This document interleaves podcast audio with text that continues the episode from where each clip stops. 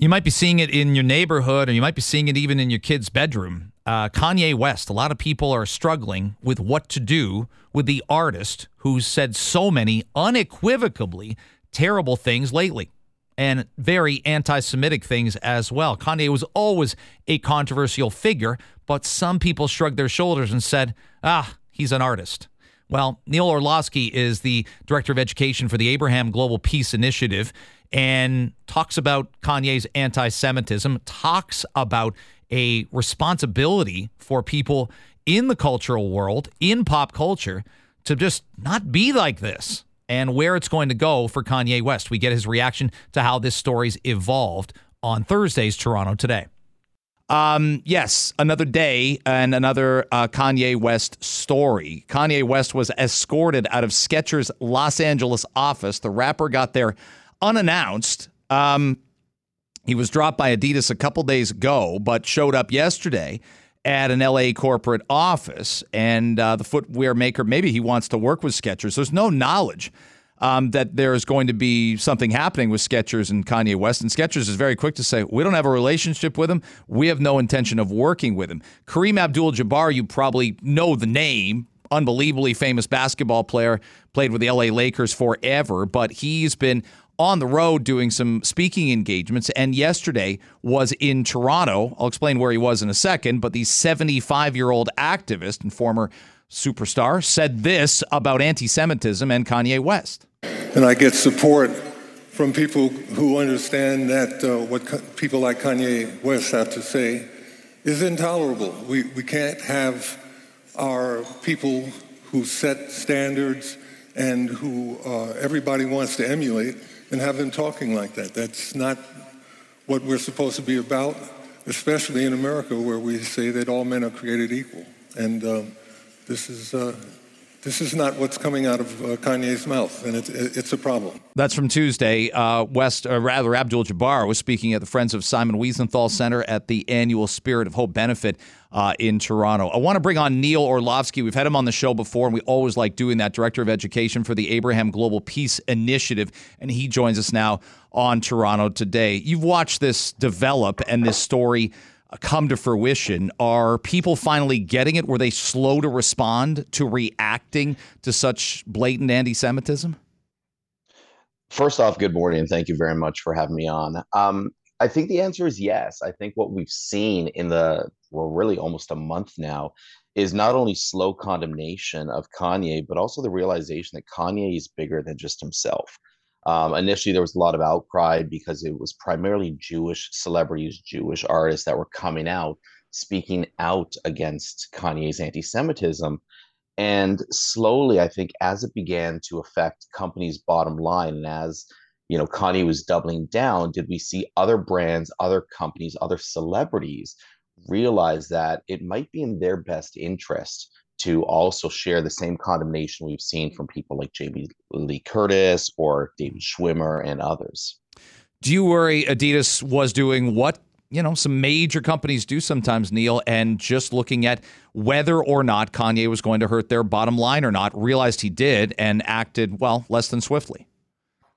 Yeah, and uh, you know, I, I, one of the things I tell my students is that time lost is lives lost, and the longer that Adidas sat on the fence and refused to condemn, or rather didn't condemn Kanye, people looked into their history and the realization that Adidas started, you know, during World War II, part of the Dassler family, both Adolf and Rudolf Dassler being part of or allegedly part of the Nazi um, party, people began to call into question the, the roots of anti-Semitism, the roots of Adidas, and then their partnership with Kanye. And then the longer Adidas waited, you know, this this um, insidious history.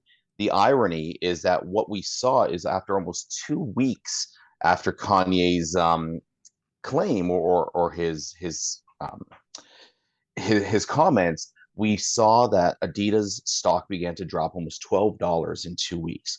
The day they condemned him, it went up or rebounded about $25, which then called into question that companies don't work for altruistic reasons. It really comes down to the bottom line. And I tweeted out just recently mm. if that's the case, then what's the cost of a Jew? Neil Orlovsky is our guest director of education, the Abraham Global Peace Initiative. Do you worry about somebody who has so much influence in in pop culture, so much influence, and so many fans that it wasn't just what he said. I, he doubled down and said, Hey, I can say it and I can say anything and nobody will do anything. Because those are two different things. Well, that's just it. I mean, 35 million plus followers Kanye has on on Twitter, 18 million plus followers on Instagram. He says I can't I can say anti-Semitic things and nobody can do anything. And that calls into question the fact that rappers, individuals, celebrities are bigger than themselves. They become global icons, pop cultural icons that realizes though they themselves can say things, how might it affect the brand? 35 million followers as a pop cultural icon. He has influence over young minds, teenagers, children who listen to his music, who might wear his shoes, who may be part of Donda Sports or what have you, and say, well, you know, uh, what he said is one thing, but then we're also seeing the emergence of the mental health narrative and almost a justification that because there have been calls that he might or may not have mental health issues, that he almost gets a pass. 35 million plus followers, all it takes is one to believe what he says, to embody what he says, and to act on, you know, this alleged uh, DEFCON 3, whatever that had intended to mean.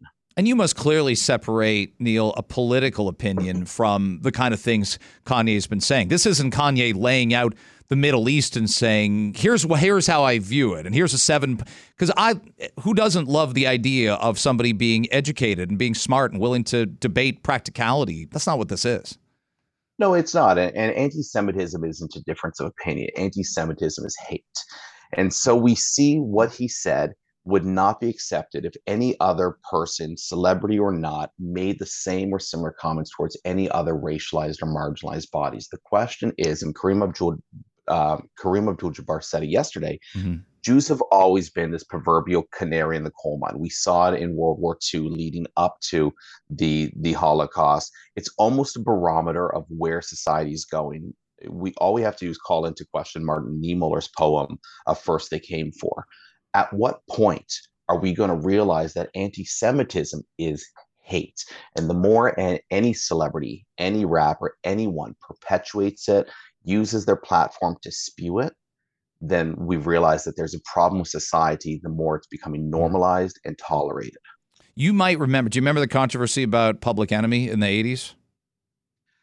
Now, uh, yes and no. I, am born in the late '70s, but I am familiar more so with with Ice T. Okay, and some of some of his lyrics. Well, Public Enemy got rid of somebody out of their rap group who made some anti-Semitic comments, um, you know, about you know the world and economics and Jewish people are trying to control this and that, and they kicked somebody out of their group and evolved their opinions. And now I think people would say you know, Chuck D is a champion for all people, but that takes an evolution of opinion. We still can have teachable moments. This doesn't look like the case here. In fact, many people think, many black people think Kanye West is anti black as well. So this has a lot of layers to it. Well, absolutely. I mean, it started in early in early October with his the T-shirt of White Lives Matter, mm-hmm. and again, that is where I come with this Niemöller uh, analogy. Like, at what point do we step up? Whether it be Chuck D, music has always been and, and celebrities have always used their platform to advance or call into question some sort of social or political agenda, usually for the better. But in, in Kanye's West, not so much. But we're also in a different time. A lot of people have called into question what happened to Mel Gibson. We're in a different time today. This is 2022. We're really sort of not only at the height, but maybe sort of surpassing the cancel culture that what he's doing is he's playing on anti-Semitic tropes and almost a 2.0 of anti-Semitism, the rebranding um, yeah. and, and redefining of where the term is. Again, anti-Semitism is not a difference of opinion. Anti-Semitism is a form of outed hate. Well, Neil and I like to make the, the distinction between cancel culture and consequence culture. Mel Gibson said things uh, whether under the influence of alcohol or not. Sometimes alcohol brings out people's true feelings and they're masking them in public. And and Mel Gibson suffered consequences. He can still make movies. He's still a free man. But you can decide, or I can decide, to go see them or not see them. Same as Dave Chappelle, same as Chris Rock, same as anybody.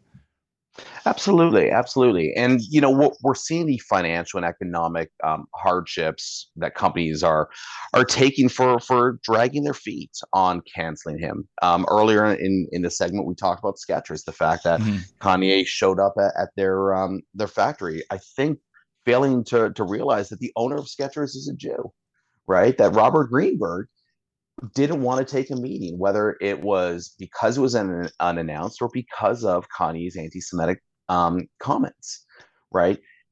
This again has me consider how much Kanye believes in what he's saying versus um, this mental health episode but at the same time, whether or not we're using mental health to justify hate and whether or not through that justification, it only takes one of his 35 million plus followers to to act on what he's saying. We're having a conversation with Neil Orlowski, Director of Education for the Abraham Global Peace Initiative on Toronto Today. We've got about a minute here. What are you seeing in schools so far? A couple of uh, times last year in the fall, we had conversations about school and how students of a lot of a lot of ethnicities are feel like they're dodging proverbial bullets they're dodging hate they're dodging terrible comments in hallways what's your word on the ground as to whether that's improving or not um, and, and we're getting more of a balance to it I think we're seeing a conversation being had in education as to what is the difference between an anti Semitic incident and anti Semitic ignorance. A student that might engage mm-hmm. in you know, drawing a swastika because they're not realizing the implications of it versus a student making a comment about the Jews or Hitler or what have you.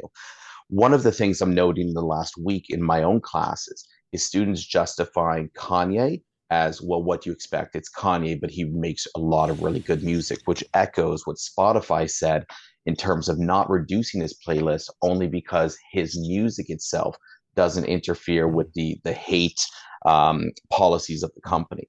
That to me is fearful because we're we're drawing again a justification in who he is and what he says versus what he stands for. Yeah, and we cringe when we find out one of our favorite artists is a monster. It's not a good feeling, and uh, it's uh, people don't know what to do with the the art. They still don't know what to do with people like uh, Michael Jackson of the day. Neil, I love our conversations. Let's have more of them in the weeks to come. Thanks so much for the time this morning. Thank you for having me and have a wonderful rest of your week to all your listeners and yourself. Thanks very much. Neil Orlowski joining us. Yeah, it's, you know, you can have a dignified, respectable society, but then someone you love does something that you wouldn't do or you wouldn't approve of. So I don't know if you throw out the art with the artist. You keep cheering for the player, keep going to the concerts, keep going to the movies. It's a question at the heart of pop culture, right in the middle of it right now. And there's no easy answers.